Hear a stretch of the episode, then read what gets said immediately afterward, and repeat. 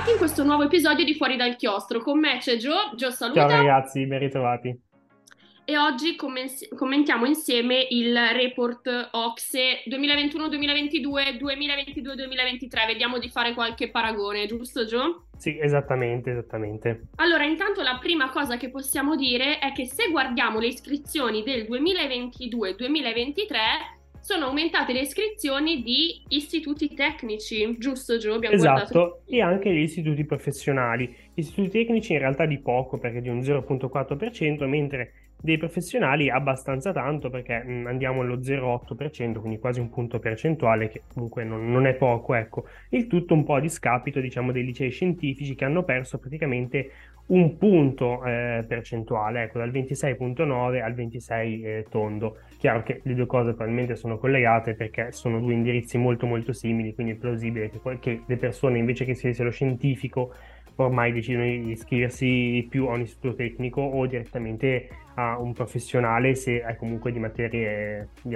di ambito più scientifico, diciamo. Certo, tra l'altro abbiamo anche visto che se in Italia si investe molto sulla scuola dell'infanzia, sulla scuola primaria e sulla scuola secondaria di primo grado, forse possiamo dire che si investe un po' meno eh, nelle scuole superiori, ecco, giusto Gio? Secondo me sì, è un po'... è vero, è vero, è, è un po'... effettivamente è quello che accade, cioè si vede che c'è un, un grande investimento, un grande, una grande spesa di risorse per ad esempio le scuole primarie, le scuole dell'infanzia, con servizi che spesso sono anche ottimi. Poi è chiaro che il report faceva notare come questo vari sempre un po' da regione a regione, perché sappiamo che in Italia purtroppo ci sono grandi eh, diseguaglianze a livello regionale, però mediamente ecco eh, si è messi bene, mentre invece questo dato è un po' peggiore poi ad esempio per i licei, per gli istituti professionali, comunque per le scuole superiori. Sì, anche io ho visto che in effetti viene evidenziato come in Italia ci sia questo divario, no, scolastico, ehm, però insomma viene detto che comunque nelle prime fasi scolastiche eh, i bambini o comunque i ragazzini sono seguiti in modo veramente ottimo, eh, mentre poi, come dicevi tu, la cosa va un pochettino a calare. Ma la cosa molto interessante di cui abbiamo accennato prima sono in realtà queste materie STEM. Perché? Perché eh, è stato evidenziato che gli studenti eh, da grandi continuano a privilegiare le discipline artistiche e umanistiche, anche se paradossalmente trovano lì meno lavoro, anziché quelle scientifiche e tecnologiche, eh, dove invece è richiesto più lavoro, è più facile trovare eh, un'occupazione del genere, giusto Gio? Lo stavamo, ehm, stavamo commentando prima insieme questa cosa. Sì, esatto. Eh, questo è stato fatto presente anche dal ministro dell'istruzione Valditara, che ha appunto notato come ci sia un po' questa discrepanza tra l'offerta del mondo del lavoro e le scelte di, degli studenti Eh, poi a livello universitario, ma anche già, eh, già liceale, di scuola superiore. Pensate che eh, appunto nel report si leggeva che circa il venti per cento delle materie universitarie eh, scelgono appunto indirizzi di stampo umanistico, quindi tra tutti gli indirizzi che ci sono eh, la maggior parte sono, um- cioè non la maggior parte perché non è il cinquanta per cento, però comunque se pensate a tutte le possibilità di scelta il venti per cento è un gran numero ovviamente. E quello che faceva notare il ministro è che appunto Eh, servirebbe secondo lui un maggiore impegno dal punto di vista delle, delle istituzioni a eh, incentivare gli studenti verso queste materie STEM, che sono quelle, per dirla semplicemente, di ambito scientifico, per raggiungere un po' di più il livello che hanno altri paesi europei come la Germania, la Francia e anche la Svizzera. Esatto, eh, poi mh, ci tenevo a sottolineare altre due cose che, ehm, che ha detto il nostro Report Oxe. Il primo eh, riguarda i problemi di investimento ehm, che sono sul resto del ciclo scolastico. Abbiamo detto quindi va tutto bene fino a scuola primaria, scuola secondaria, poi qualcosa inizia a calare e eh, in questo caso l'Italia va sotto la media rispetto eh, ad altri paesi, questo è stato evidenziato. E l'altra cosa molto importante secondo me è tutta quella parentesi fatta eh, riguardo a questi due anni dove insomma c'è stata eh, la pandemia. Infatti è stato detto che durante la pandemia le assenze degli insegnanti hanno influito sul regolare funzionamento delle scuole. Ovviamente la causa è data sia dai contagi che dalla quarantena preventiva, e in Italia le assenze degli insegnanti sono eh, aumentate oltre il cinque per cento tra gli anni scolastici duemiladiciannove duemilaventi e duemilaventuno duemilaventidue. Ovviamente questo ha avuto una ripercussione eh, sull'andamento scolastico eh, degli alunni, ma la nota positiva è che grazie al Covid c'è stata, ehm, c'è stata una crescente digitalizzazione del sistema scolastico, che come sappiamo è stata una in realtà delle principali conseguenze a livello scolastico. Eh, insomma, ci siamo trovati un po' tutti a smanettare su Zoom piuttosto che, ecco.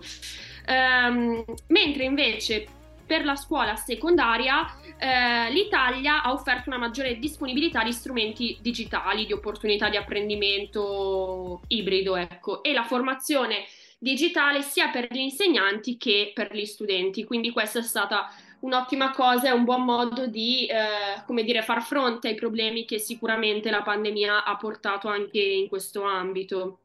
Sì, esatto, diciamo che si può sempre vedere il lato positivo. Certamente una maggior digitalizzazione delle scuole, seppur in molti casi forzata, seppur in alcuni casi non pienamente funzionante, eh, è stato sicuramente un, un miglioramento, perché ha portato un pochino più di tecnologia nelle scuole. Certo, non ovunque allo stesso modo, non sempre, come dicevamo, eh, nel, nel migliore dei modi possibili, però comunque è stato un primo passo forzato, ma che comunque c'è stato. Sempre nell'ambito delle materie STEM era interessante anche notare come E, le zone appunto dove maggiormente eh, ci sia questo avviamento, diciamo, verso eh, le materie STEM, ecco, eh, è più il nord Italia, dove possiamo vedere che eh, si è sopra la media italiana per l'iscrizione agli istituti tecnici, che notoriamente, almeno nella maggior parte dei casi, sono di stampo eh, chiaramente più scientifico eh, e appunto tecnico rispetto ai licei, dove l'unico di carattere veramente tecnico-scientifico è il liceo scientifico, a fronte del liceo classico, linguistico, scienze umane, eccetera. Perché infatti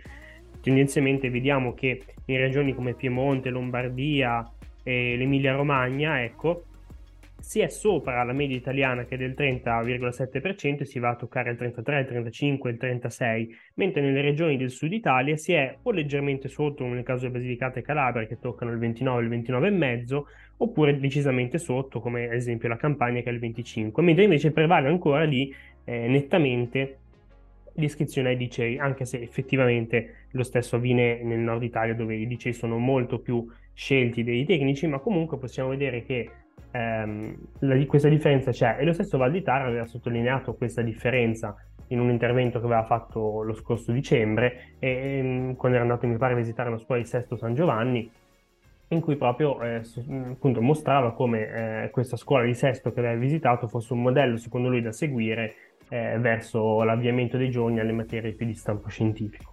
Qui diciamo che si apre anche un po' una, una polemica, magari, se vogliamo, perché appunto Eh, in Italia siamo, siamo famosi per il nostro patrimonio artistico, culturale, quindi eh, spingere magari con forza verso la dimensione scientifica potrebbe sembrare un po' contro natura per noi, e io eh, sono uno di quelli che la pensa un po' così, nel senso che è giusto che ognuno eh, faccia quello che vuole, però non ci vuole, secondo me, una ehm, insomma una spinta troppo netta verso un settore o verso un altro. Ecco, quello su cui invece sono d'accordo è nel potenziare, come proponeva comunque il ministro e come si evince anche dall'Ocse, di eh, inserire, ecco, all'interno già della scuola della formazione primaria eh, un maggior apporto alle mh, materie scientifiche, che spesso sono un po' sacrificate, sottovalutate e non fatte come si deve, cosa da cui poi nasce la proverbiale ostilità degli studenti verso materie come matematica, la chimica e così via. Su quello invece sono molto d'accordo.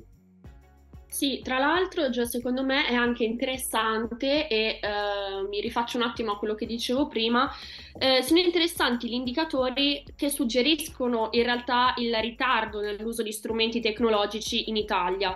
Eh, infatti è stato visto che prima del Covid in Italia solo il quarantasei virgola sei per cento dei docenti Eh, consentiva sempre o frequentemente agli studenti eh, di utilizzare strumenti tecnologici per progetti, compiti e così via, mentre nella media Ocse i, parliamo del cinquantadue virgola sette per cento, quindi abbiamo quasi un dieci per cento di differenza. Ed è visto anche eh, è stato visto anche che il trentaquattro per cento eh, degli insegnanti avverte la mancanza di queste risorse tecnologiche, quindi computer, lavagne, tablet, eccetera, a fronte di una media del ventisette virgola quattro per cento, quindi anche qua abbiamo, insomma, una differenza così abbastanza grandina, notevole, certo. E eh, tra l'altro tu pensa che fra tutti gli insegnanti solo il trentasei per cento si sente preparato all'utilizzo di nuove tecnologie per l'insegnamento, il trentasei per cento, mentre la media Oxe è del quarantatré per cento. E inoltre solo il trentotto virgola cinque per cento dei docenti delle scuole secondarie di primo grado assegna una priorità piuttosto alta, diciamo, all'investimento di, eh, queste, di queste tecnologie. Quindi anche qua in realtà c'è eh, un, bel, un bel divario, no? È interessante secondo me anche questo spunto, vedere quanto... Cioè che poi se ci pensi è assurdo, perché in realtà fuori dalla scuola siamo sempre tutti attaccati a dispositivi digitali, no? Quindi sì, sì, è, è vero. Sì, è un po'... è un po' così. E eh, tra l'altro è stato anche fatto vedere che, ad esempio, scuole primarie, è stata fatta questa differenza nelle scuole primarie, nelle scuole primarie. Nel duemiladiciotto accoglievano in media diciannove studenti, la media Oxe è eh, di ventuno. Se invece parliamo di scuole primarie di primo livello, la media italiana è di ventuno, la media Oxe è di ventitré, quindi ci sono sempre quei due o tre studenti che, che ballano, ecco. È stato detto anche che le classi più grandi sono quelle dei principali paesi europei, quindi Germania, Spagna e Francia, eh, mentre ovviamente quelle italiane, parliamo di ventuno ventidue, arrivano più o meno in media massimo a venticinque. Un'altra cosa secondo me molto interessante eh, è un problema evidenziato che è legato alla disponibilità eh, di risorse. Infatti il settantatré per cento degli insegnanti eh, ritiene che la propria scuola reagisca in maniera veloce ai cambiamenti quando necessario, ma la media Oxe in realtà è quasi del novanta per cento, ottantotto per cento. Quindi è stato detto che questo potrebbe essere dovuto in parte dall'età media dei docenti, che è quarantanove anni, e già qui invece la media Oxe è di quarantaquattro anni. Quindi siamo sempre o più su o più sotto, insomma, non, e, non ci sono eh... via di mezzo. Sì, non abbiamo via di mezzo. E eh, dicono che sia dovuto in realtà un po' anche alla loro formazione, perché se è vero che gli insegnanti italiani hanno un livello iniziale di istruzione elevato rispetto ad altri paesi, eh, perché ad esempio le scu- gli insegnanti delle scuole secondarie di primo grado è stato calcolato che il settantanove per cento ha una laurea magistrale, mentre la media Oxe è del quarantaquattro virgola due per cento, quindi qua proprio... vogliamo, e il quattro virgola due per cento ha un dottorato contro una media Oxe dell'uno virgola tre per cento, eh, quindi appunto il problema non è in questa preparazione iniziale, ma nel supporto ricevuto durante la carriera. Eh, infatti è stato visto che il settantacinque per cento degli insegnanti non ha frequentato attività di formazione nella scuola dove insegna, mentre l'Oxe ci fa vedere che negli altri paesi ci sono il cinquantotto per cento degli insegnanti che effettivamente eh, frequentano, insomma, attività di, di, di formazione, ecco. Quindi anche lì, diciamo, partiamo benissimo e poi andiamo un po'... Andiamo eh sì, un po' certo, questo è un problema reale, perché effettivamente se tu a ventisette ventotto anni inizi a insegnare, sei preparatissimo, però poi per i successivi trenta Eh, non vieni più formato su nuove cose, su nuovi metodi, su nuove tecnologie per, per farlo, o lo fai da solo, però eh, riconosco che siano poche le persone che ci pensano, oppure non lo fai. Questo sicuramente fa una grande differenza rispetto appunto alle media Oxe e anche alla qualità eh, della, della docenza. Assolutamente, ma infatti guarda, non mi stupisce eh, quando tanti ragazzi, a me è capitato di fare alcune supplenze nelle scuole, dicono che si trovano meglio con docenti un po' più giovani, no? Io credo che eh, docenti un po' più, passano il termine, no, non, anziani è brutto, come si può dire, cioè che lavorano da più tempo nell'ambito. Sì, esperti, diciamo, esperti. Bravissimo, esperti.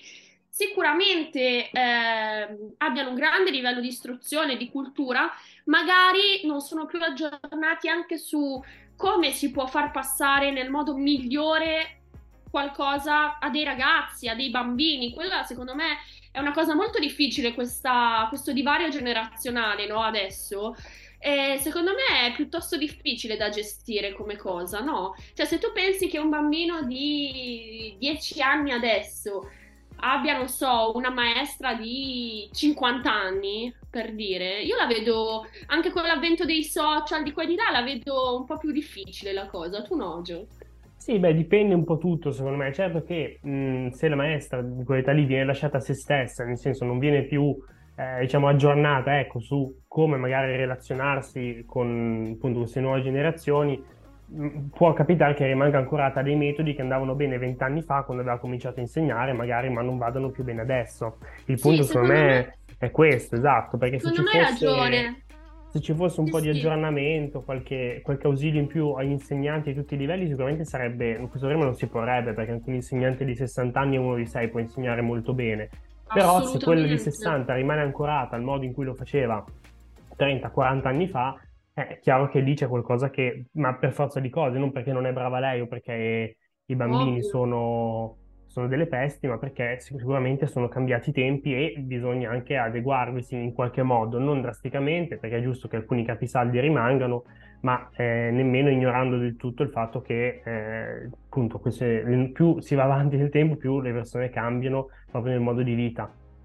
Sì, sono d'accordissimo, cioè io penso che se ci fosse, diciamo, una coesione tra la capacità di insegnamento che eh, detiene una persona più un costante aggiornamento, guarda, mi viene in mente, forse è una stupidata, ma è una cosa che mi è venuta in mente, quanto negli anni è cresciuta, sono cresciuti negli adolescenti ehm, dei disturbi mentali, no, ad esempio, che poi, tu sai, si possono verificare in varie maniere, però partiamo dalla, dalla base. Eh, quanto fa la differenza un professore formato che ne sa piuttosto che magari uno che passa sopra la cosa? Cioè, se pensi che uno studente passa metà della sua vita praticamente a scuola, eh, io penso proprio che in effetti debba esserci questa coesione, ecco, che sicuramente fornisce un percorso di aggiornamento sia eh sì, a vero. livello proprio, proprio mh, diciamo pratico, quindi di insegnamento, ma anche a livello un po' più eh, relazionale, teorico, no? no? Sì. Bravo, relazionale, certo. Perché comunque le generazioni cambiano, cioè ormai ogni anno sembra che, che, che, cambi, che cambi tutta la società, cioè adesso così è un po' troppo, però insomma cambiano veramente velocemente adesso le generazioni ed è difficile, no? stare, stare al passo.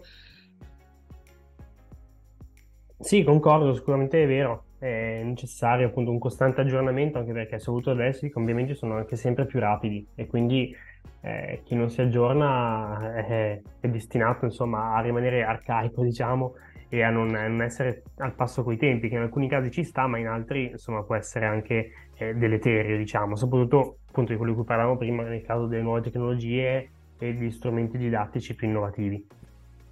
Sì, tra l'altro proprio legato a questo è stato visto che comunque probabilmente eh, le scarse risorse che sono state impiegate nella pubblica istruzione non hanno creato le condizioni, diciamo, ottimali per affrontare il cambiamento. Infatti è stato visto che le risorse destinate alle scuole, qua parliamo sempre primarie, nel duemiladiciassette ammontavano al due per cento della spesa pubblica complessiva, mentre quelle destinate alla scuola secondaria al tre virgola otto per cento, l'università uno per cento, un totale andiamo al sei virgola otto per cento, eh, che però è una spesa che risulta molto al di sotto di quella di altri paesi come la Germania, la Spagna e la Francia, che eh, all'istruzione danno il nove, l'otto per cento, quindi siamo... Eh... Sì, certo, abbastanza distanti. Sì, esatto. Quindi anche qua comunque il report fa, no, una, diciamo, una parentesi, ecco, tra la spesa in percentuale al P I L, eh, che anche qui siamo al tre virgola sei per cento considerando scuola primaria, secondaria e terziaria, la media Oxe è quattro virgola quattro per cento, e anche una spesa proprio per studente, che anche qua la media Oxe è di novemilacinquecento, qua parla di dollari, quindi insomma... Anche questo sicuramente fa, fa tanto, sicuramente un buon impiego di risorse potrebbe anche banalmente portare a quell'aggiornamento, a quella formazione di cui parlavamo prima, no? Certo, è vero, sicuramente questo è vero. Dunque, insomma, queste sono le cose che abbiamo rilevato, su cui abbiamo anche un po' ragionato, la, mh, paragonando appunto il report Oxe con quello delle iscrizioni quest'ultimo anno scolastico. Tra l'altro oggi, quando esce la puntata, che è il trenta gennaio, è eh, l'ultimo giorno utile per fare le iscrizioni online al successivo anno scolastico, quindi quello duemilaventitré duemilaventiquattro. Quindi anche questo sicuramente eh, poi sarà interessante vedere quello che abbiamo detto oggi con quando usciranno eh, i nuovi dati, eh, cosa sia cambiato e cosa no. Noi comunque speriamo di avervi dato qualche spunto di riflessione, vogliamo sapere un po' che ne pensate, se condividete soprattutto le cose che abbiamo detto sulle materie STEM, sull'aggiornamento, insomma sono temi sicuramente eh, molto interessanti, trasversali, su cui tutti prima o poi si, si imbattono, perché da studenti è quello che ci capita, e quindi appunto speriamo comunque di avervi dato qualche spunto interessante. Che dire, la puntata di oggi è finita, vi ringraziamo per essere stati con noi e vi diamo appuntamento come sempre alla settimana prossima. Ciao a tutti! Ciao a tutti, grazie!